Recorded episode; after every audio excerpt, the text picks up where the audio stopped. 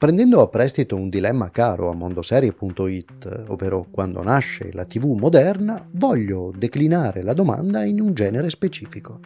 Quando nasce la sitcom moderna? Ovvero, chi ha portato The Idiot Box a una forma di idiozia così alta da farne forma d'arte? Chi è la madre di 30 Rock, Arrested Development, The Community, Boris, Modern Family, Brooklyn Nine-Nine e tutte le migliori commedie degli ultimi vent'anni. Chi ci ha portato le famiglie disfunzionali, le casalinghe stressate e una miriade di personaggi splendidamente imbruttiti? La risposta è Seinfeld, la sitcom di maggior successo di tutti gli anni 90. E mentre in Italia il massimo del diletto di quegli anni pre-millennium nel post cena era seguire i problemi di cuore di sei amici sul divano, che altro poi non erano che una versione solo un pochino più comica dei telefilm per teenagers, l'America tutta si infervorava per un quartetto di freak che stritolava tra battute ciniche e commenti sarcastici le pene d'amore del Central Park, perché Seinfeld era la vera anima nera degli States quella che fa più paura perché più vera. Diciamo che se Friends alla fin fine era la rappresentazione ideale di una società e di uno stile di vita fuori portata, sei bellocci di successo che comunque avevano pochissimi problemi quotidiani e che dovevano preoccuparsi solo di chi portarsi a letto, Seinfeld lavorava direttamente all'opposto, altro che pene d'amore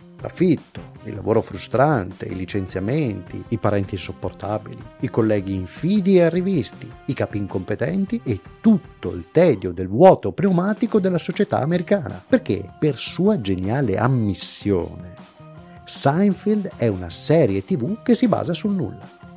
Quattro amici, che si sopportano ma neppure poi troppo, un cabarettista cinico e superficiale, un'aspirante editrice molto meno corretta di quanto vorrebbe dare a vedere, un omino sgraziato e collerico e uno spilungone irresponsabile e imprevedibile.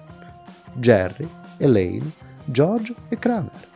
Vivono a New York, si arrabattano tra lavori persi e imprese folli, cambiano partner senza dare troppa importanza a quel futile sentimento che si chiama amore, litigano con giudici e bambini, saltano le code, rubano il pane alle vecchiette, sono egoisti e infantili. Seinfeld è la rappresentazione plastica della meschinità dell'umano medio.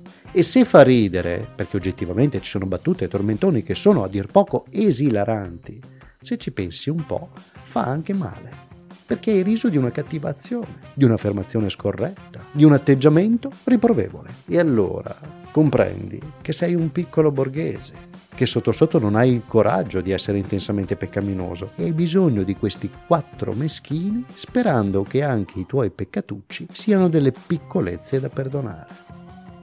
Ma il peccato è peccato, no? O meglio, i sette peccati capitali esistono, o no? Perché Jerry è pigro, e lui ed Elaine sono lussuriosi e frivoli e lei in non poche puntate viene mossa da un'invidia feroce verso colleghi, colleghe, amici e amiche. E che dire di George? Collerico e avaro in ogni singola puntata. E neppure quello che sembrerebbe il puro, allampanato Kramer si salva, perché è goloso, ma non di cibo. Kramer ha un approccio bulimico alla vita, si affoga di qualunque cosa, fa indigestione di esperienze, non portando mai a termine nulla. Consuma e basta.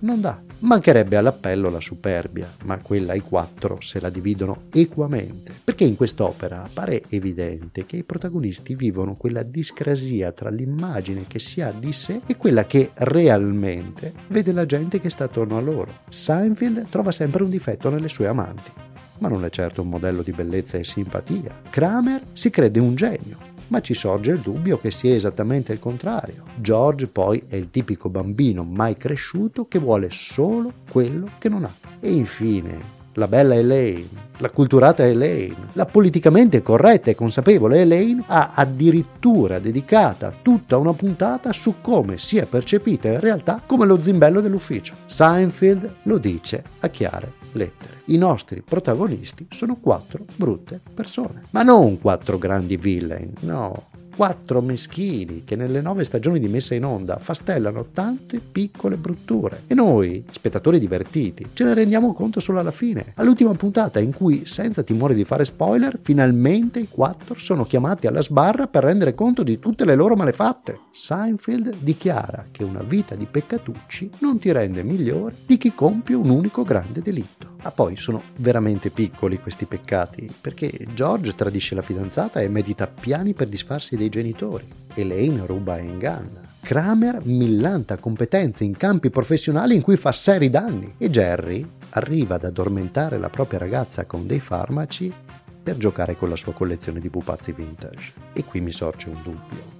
Se da Seinfeld derivano tutti quei personaggi nevrotici o politicamente scorretti che da anomalie sono diventate la norma della TV contemporanea, quali serie da prime time, da milioni di spettatori in orario accessibile alle famiglie, potrebbero permettersi dei personaggi così?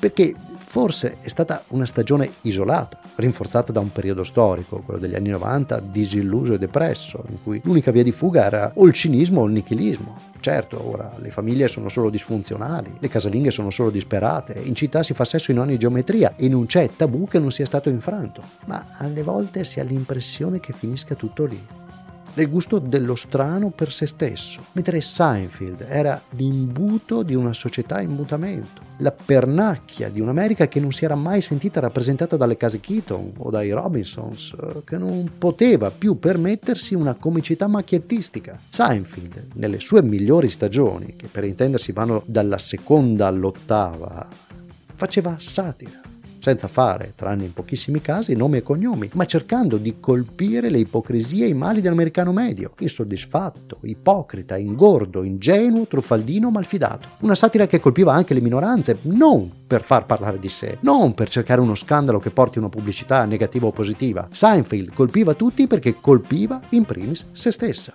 Era la sitcom basata sul nulla con protagonisti quattro bianchi adulti che facevano schifo per i motivi che vi ho detto prima, e che in quello schifo coinvolgevano gli altri, immigrati e forze dell'ordine, rabbini e dentisti, bulli LGBT e runner di ristoranti, bimbi irritanti, giovani idioti, adulti, bambinoni volubili, anziani autoritari e incattiviti. Tutto questo in una struttura sitcom che per la prima volta si evolve, e sull'articolo di Mondoserie dedicato a Seinfeld troverete un video che illustra la rivoluzione narrativa di questa serie, in cui i quattro protagonisti fanno convivere diversi stili comici, dimostrando che il sarcasmo emancipato di Elaine può convivere con lo straniamento alla Jacques Tati di Kramer. Tutto questo mentre George richiama gli isterismi di Louis de Funès e il buon Jerry Seinfeld, che è con Larry David l'architetto della serie, fa da spalla agli altri tre dettando i tempi comici e permettendo le loro entrate folgoranti perché il paradosso di questa serie, alla fin fine, è che tra tutti i personaggi, Jerry Seinfeld è quello che non fa ridere.